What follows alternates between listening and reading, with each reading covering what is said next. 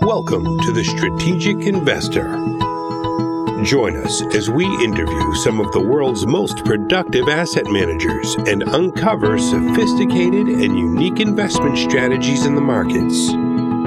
Here is your host, Charlie Wright. Hello and welcome to Strategic Investor Radio on OC Talk Radio, where we bring you investment strategies you are not hearing elsewhere. We'd like to welcome for the very first time Graham Day, Vice President of Product and Research at Innovator ETFs, a defined outcome set of ETFs with unique approaches to protecting investors from downside market moves while seeking to capture much of the upside. Graham, welcome to Strategic Investor Radio.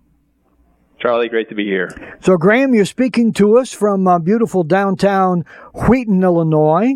Uh, you are a CFA, and for those who may not be aware of that designation, it is a very rigorous program, takes three years, and it is specifically for people who manage money like you. It's not for client relationship people.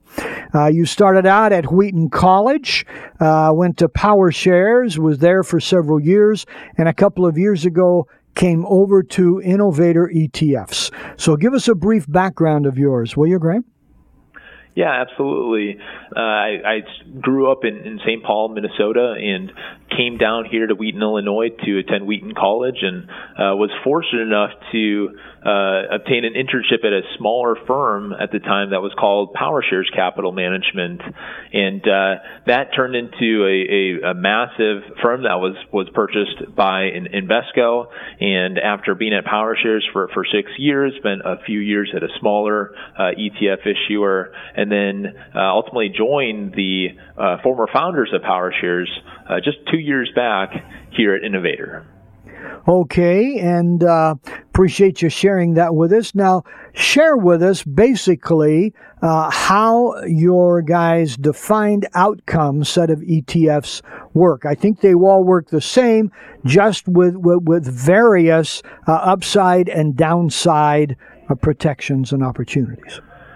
Yeah, absolutely, and and I think uh, a little background might might be helpful on, on, on why these ETFs came to market. And it was uh, one of our founders uh, purchased uh, an annuity, and um, long story short, he he didn't have a great experience. There were lockups, higher fees, illiquidity, and he thought, why can't you just do this in, in, in an ETF form? And, and so that's what we've worked on here at Innovator is to be able to provide reliable downside buffers that a lot of investors need today, and put it in the ETF wrapper. And at the end of the day, these ETFs are actually very simple. They are a portfolio of S&P 500 index options that provide upside exposure to the S&P with defined downside buffers. And at the end of the day, you own the S&P 500 index with built-in downside buffers. That's it. Okay. Now, I believe that uh, structured notes and again, equity index ETFs have been doing this for some time, but ETFs have not made this available to people. And I've been telling people for some time one of the untold stories of the world of investments is how investment opportunities have grown so dramatically for the investing public. And yours is uh, your defined outcome set of ETFs is a prime example of that. So uh, the, the, the structured notes, okay, uh, what was the problem with them? Yeah, I think there are a, a couple of things with it, and, and not that uh, we found, and this was news for us, having spent our entire careers in, in, in the ETF space. There are trillions of dollars that are invested in vehicles, whether insurance uh, vehicles or, or, or structured notes. Um, and really, the reason for that is because these products offer reliable downside buffers. And uh, the ETF solves, I think, a lot of the issues uh, that some people who have looked at those and said, you know what, I just I can't bring myself to to buy one of those. I I, I see the value, uh, the value add, but uh, there are a, list of issues that I just can't really overcome. And some of those are, are the illiquidity, the inability to get in or out of the product, high surrender charges. Uh, they tend to be sold more on a commission base as opposed to an ETF that's 100% fee based. And if I may add to that here, Graham, uh, w- yeah. without trying to be negative at all, but uh, with structured notes and with the uh, annuities, uh, the investor does not own the product. What they have is a contract. And so uh, that contract is always dependent upon the ability of the other side of the contract to be able to deliver. And as we know, uh, Lehman Brothers, I believe, was the largest, if not the largest, one of the largest holders of structured notes. And when they went down, it was not a pretty sight. Now, we have not had that issue with uh, annuities, but I can tell you right now, most people who own these equity index annuities don't really realize that they do not own that investment. They own a contract, they have a contract with an insurance company to pay them. Yeah, Charlie, you're absolutely right, and I think the ETF solves for that. It does. Uh, we, we think it's a huge issue because at the end of the day, the ETF holds S&P 500 index options, and so an ETF shareholder actually owns those underlying options. So if anything were to happen to Innovator, the investor would be left whole by the the fact that they they held those index options. That's right. And and that can be a significant issue, especially if people hold these things with structured notes with banks that they're not completely confident in, and uh, you know insurance companies. And nobody expected 2008 credit crisis, and so it's just an added layer of risk that when you own the the options on the ETF, you don't have. Yeah, absolutely. To, to be able to tell investors that our products do not carry credit risk is, in in many instances, a, a game changer for them because they don't want to take on the credit risk of, of a bank or issuing entity, especially when the products that they're buying are trying to to offer downside buffers right. to the market. and those banks may be least able to uh, honor their obligations when those payoffs are, are actually benefiting the end investor. And so I think we've we've solved for one of those uh, the, the bigger issues uh, that investors have with structured products. Yeah. So let me ask this question, which is going to be on some people's minds. In 2008, uh, we had all of these derivative products and options on the SP 500 are derivative products. Let's face it. We had all these derivative products uh, of swaps and, and all of these acronyms. Okay. That, I mean, they almost took down AIG and, and other banks and, and other financial institutions. So, uh, you you guys are not part of that world of non-traded derivatives. You're part of the tr- of the publicly traded derivatives, and there were no issues or problems with them during the 2008 crisis. Now, would you confirm that and and tell us about that?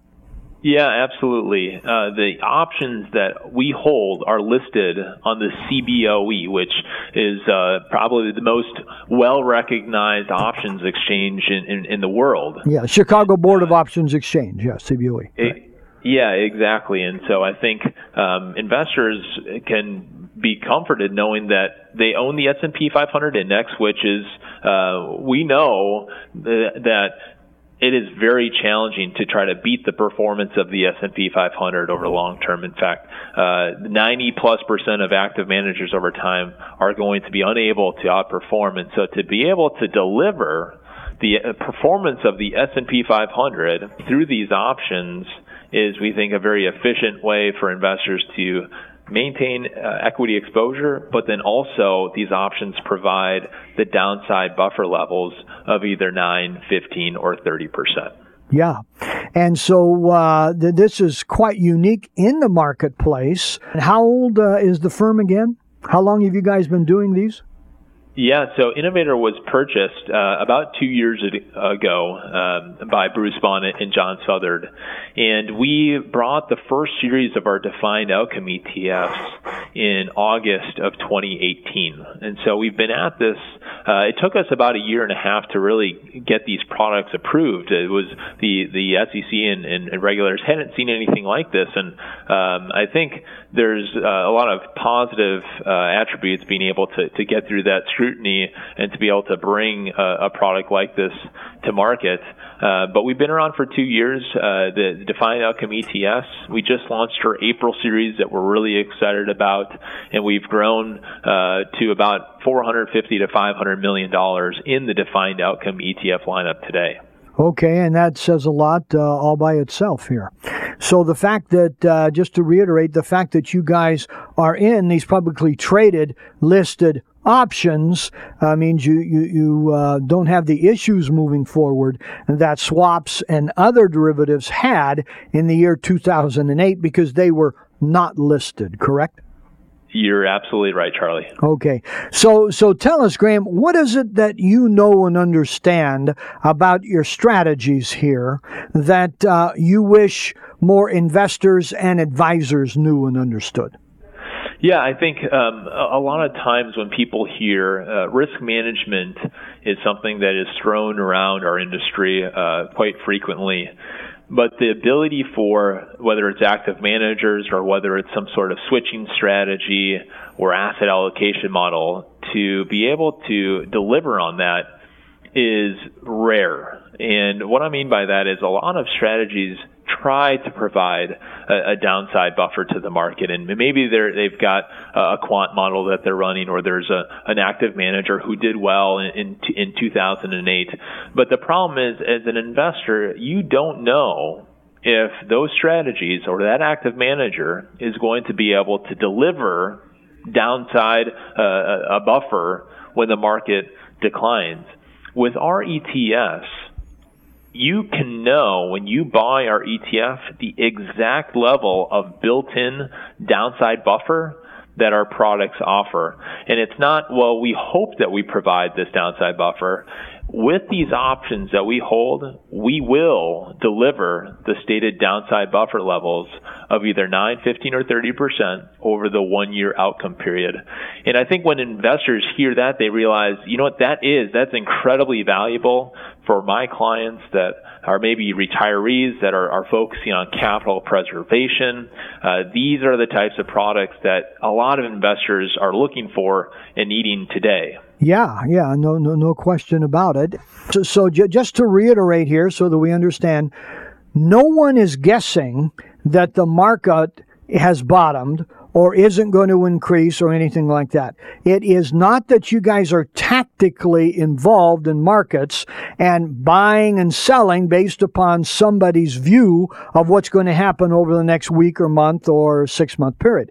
But rather, you guys have structurally established the parameters of where the investor can either benefit or be hurt, and you have established a floor on the ca- uh, on the upside called a cap, and you have established um, I mean a, a ceiling on the upside and a floor on the downside that you call a buffer, and you've done that structurally, not by tactically guessing what's going to happen next. Correct?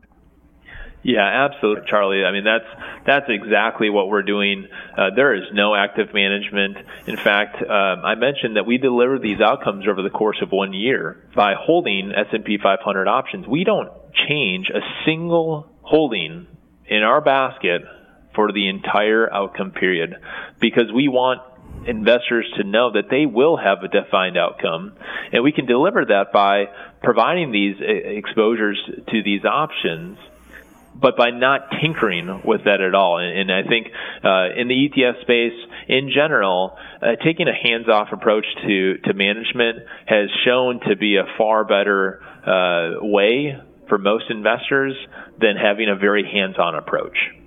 Yeah, and that's uh, that's tough to argue with. And truthfully, uh, you know, our show is all about alternative investments. Just about every week, somebody is making that point. Okay, and it's it's it's very difficult uh, to argue with. In fact, last week we heard that it was ninety-seven plus percent uh, of active managers, mutual funds, hedge funds, etc., have not beat the S&P 500 over one, three, and five-year periods. and so you know you, are not the only one singing that tune here, and uh, it, it would be difficult to to argue with that. So what? What are the major objections? I, first of all, you, you market primarily to advisors, correct? Correct. Okay. What are the major objections that advisors are, are, are coming up with? Yeah, I think a lot of it is just um, education. It, it's we don't really have many conversations with advisors that are saying we're not interested at all, or, or this isn't something that we we use. It's uh, oh, we're familiar with these payoffs, but we've only seen them available in an insurance form or in a structured product form. We we want to get a better understanding of, of how we can use these uh, ETFs in our client port portfolios today. So I think education is definitely a, a, big hurdle. We get a lot of questions too on, on liquidity. Well, is is there liquidity behind this? And at the end of the day, we mentioned Charlie that these ETFs hold S&P 500 index options, which takes away the, the, the credit risk component that's often found in, alternative vehicles. And that market is perhaps one of the most liquid markets in the world. S&P 500 index options have 4.9 trillion dollars of open interest and trade every single day on average almost 80 billion dollars. And so that's the market that we're tapping into as an ETF issuer. And because of that, we are able to facilitate uh, daily liquidity, not only uh, a thousand shares at a time, but uh, we would be able to facilitate hundreds of millions of dollars coming in, and in fact, billions of dollars coming in, even in just a single day. Okay, but let's clarify something here. So it is liquid. Somebody can get out every day, you know, which is a requirement of, of ETFs. However, the price that you can get out of is not necessarily the price that you paid for it, correct? Correct. These these ETFs will act like every other ETF, and they will reflect the value of the underlying constituents, and that will change day to day. And so, yeah, that's a that's an important uh, point to uh, distinction to make, Charlie. Yeah. So. Uh, structured notes. Uh, do, do, you think they're on their way out here? I mean, uh, you know, if you've got ETFs that can do this, why would somebody go into a structured note? Yeah, that's a great question, and I, I don't think they're on their way out. I think um, we're solving for a, lot of the the major issues that we think the majority of investors uh, experience with uh, structured notes. But the one thing that structured notes uh, offer is the ability to uh, customize. And, and uh, an advisor could go to a, bank or, or an RIA could go and, and call a, a JP Morgan or, or a number of banks and, and say, this is the exact exposure that I am looking for. And I want to have it on a combination of these two or three indexes. And I want it over this time frame. That's not something that an ETF is going to be able to do. Uh, and something that a structured product is going to be able to do. But again, we think that the, the bulk of investors aren't necessarily looking for uh, really customized exposure. They, they just want broad equity market exposure, S&P 500 exposure, and we think we can deliver that in a far more efficient manner than a structured note. Okay, appreciate that.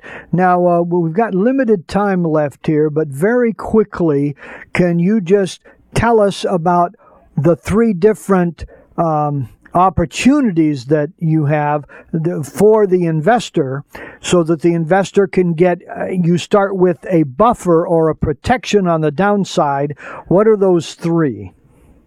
Yeah so we we've named them uh, the buffer the power buffer and the ultra buffer. Those are our, our, our three different uh, series that we offer on, on a quarterly basis. As i mentioned we just brought our april series uh, to market uh, earlier this week uh, the buffer series provides a, a 9% buffer to the downside of the S&P 500. So the tell our tell our listeners what a buffer is briefly. Yes, yeah, absolutely. So a buffer simply represents uh, the amount that the ETF will buffer against the initial losses of the S&P 500. So a good way to think about that with our, our buffer, which offers 9% relative to the S&P 500. If the S&P 500 dropped 10% year over year, our ETF would only be down 1%. Okay. So that's what we mean by the buffer. Okay. Okay, so now, you got three buffers, and each has a cap.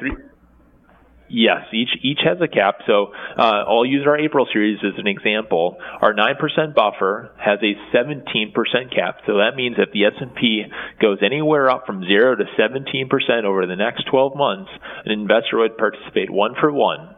After that, an investor is capped out. So if the S&P returns 20%, an investor had bought our 9% buffer ETF, they'd be capped out at 17%. So the, the, the maximum the, the investor could lose would be 9%, and the maximum they could gain over this one year period would be 17%. Well, the maximum that they could lose, they could lose. Oh, I'm sorry. They, they couldn't lose the first, yeah, the first 9%, right? Gotcha. Correct. Okay. Yep, you're I exactly misstated right. that, right. Go ahead. And the next, the, the next one is? Yeah, so the, the next one is our uh, power buffer ETF, which uh, provides a buffer from uh, zero to negative 15 on the S&P 500. So you're buffered against the first 15% of losses on the S&P 500, and that has a cap of 10.6%. And then our last one is a is an interesting one, and one that we think for investors that are, are worried about an 08 type environment it has a 30% buffer. Now, the 30% buffer starts at negative 5%. So an investor is on the hook for the first 5% of losses in the S&P 500. But between negative 5% and negative 35%, an investor would not experience any loss. So a good way to think about it is in 2008, the market was down 37% an investor would have experienced the first 5% of losses and then the last 2% of losses. They would have been down 7% in this type of strategy. And, and by the way, that 37%, Graham, that was year over year, January to January. Actually, the maximum drawdown was just over 50%. So somebody could have lost 45% or something like that, depending upon the, the, the, the fiscal year that they were in the program, just to kind of clarify that. Yeah, absolutely. And uh, yeah, just to round it out, the, the cap on that 30% buffer product uh, for our April series is 10.57%. Okay. That's almost exactly the 15% here buffer. So, uh, yes. okay. All right. So, so those are the three choices here. Okay. Well, uh, moving on here, changing the subject a little bit here, Graham. What keeps you awake at night? We'll ask all of our guests that question. Yeah, you know, from an ETF issuer's perspective, I think one of the things that um, often keeps uh, me awake or thinking is, am I going to be able to deliver a product uh, that to advisors that I would sell to uh, my, my parents, for example? And I think that's something that's uh, challenging when you've got like a, sw- a, a switching strategy where you don't really know exactly what it's going to do for the investor. And maybe it's going to take 10 or 15 years for it to really play out. That's something that I think that hopefully these defined outcome ETFs really address that, that fear. And it's something that uh, you can have conversations with everyday investors and they get it and they Yeah. understand it. And there's no, well, what if this happens? Well, we can't i don't want to go down that rabbit hole this is just very transparent s&p 500 exposure with built-in downside buffers Yeah. Okay. And the second question we'd like to ask all our guests is what book on investing would you recommend for our listeners? yeah probably my favorite book that i would recommend would be zero to one by peter thiel and I think that's a it's a really interesting look into entrepreneurship and startups and uh, really the the title I think is is very uh, thought provoking in that zero to one is this concept that humans are very unique amongst all living beings in that they're able to create something from nothing. And uh, I think that's a very interesting concept, and we're constantly improving on things that we've already created. Where you look at the rest of uh, uh, the animal kingdom, and they're they're really doing the same things that they've been doing uh, since they came into existence. Whereas the humans are constantly improving on things and, and building new things, creating value. Uh, I think it's a it's a really interesting dive and perspective from from Peter on on creating value, uh, particularly through a startup. You know, thank you very much for that, Graham. You're the first one to recommend that book. And uh, I have watched uh, Peter Thiel on some interviews on YouTube. Very interesting guy, and no one can argue with his success. Uh, he does have some rather unorthodox views on some subjects, but uh, that's what makes the world work here, right? And, uh, you know, so he, he knows how to create things uh, from nothing. So for those who would like to know more about um, Innovator ETFs, so where can they go? Yeah, we our our, our website is uh, innovatoretfs.com, uh, and our email is info at innovatoretfs.com, and we'd be happy to, to have a conversation. We'd wel- welcome that opportunity. And uh, Innovator ETFs with an S, correct? Correct. Okay. So, uh, Graham, final words for our listeners here. No, I just wanted to thank you, Charlie. We're excited about these products. We we think that they solve a real need uh, for. Uh, I believe the stat is 75% of wealth in the U.S. today is in the hands of pre-retirees or retirees. They are no longer either able or willing to take on market risk. We think that these products uh, are perfect for them in that they allow them to continue to grow their wealth, but also provide knowable, reliable downside buffers as well. Thank you very much, Graham. And again, appreciate you spending time with us here today. And our best wishes to you and Innovator ETFs for continued success and uh, building uh, that uh, assets under management. Thank you again for being with us today. All right. Thanks a lot, Charlie. Again, we've been talking with Graham Day, Vice President of Product and Research at Innovative Innovator ETFs uh, out of Wheaton, Illinois. We appreciate you all joining us today. You've been listening to Strategic Investor Radio on OC Talk Radio. We'd love to have you contact us at info at strategicinvestorradio.com. And you can go to our website to hear podcasts of all of our interviews and shows, strategicinvestorradio.com. I'm Charlie Wright, wishing you an enjoyable week and productive investing. Strategic Investor Radio is a production of OC Talk Radio and is provided for educational purposes only. Content of this program and the views of the guests should not be considered as recommendations by OC Talk Radio or investment advice from the host Charlie Wright or any other entity attached to this production. Investors should always consult qualified financial, investment, tax, or legal professionals prior to investing.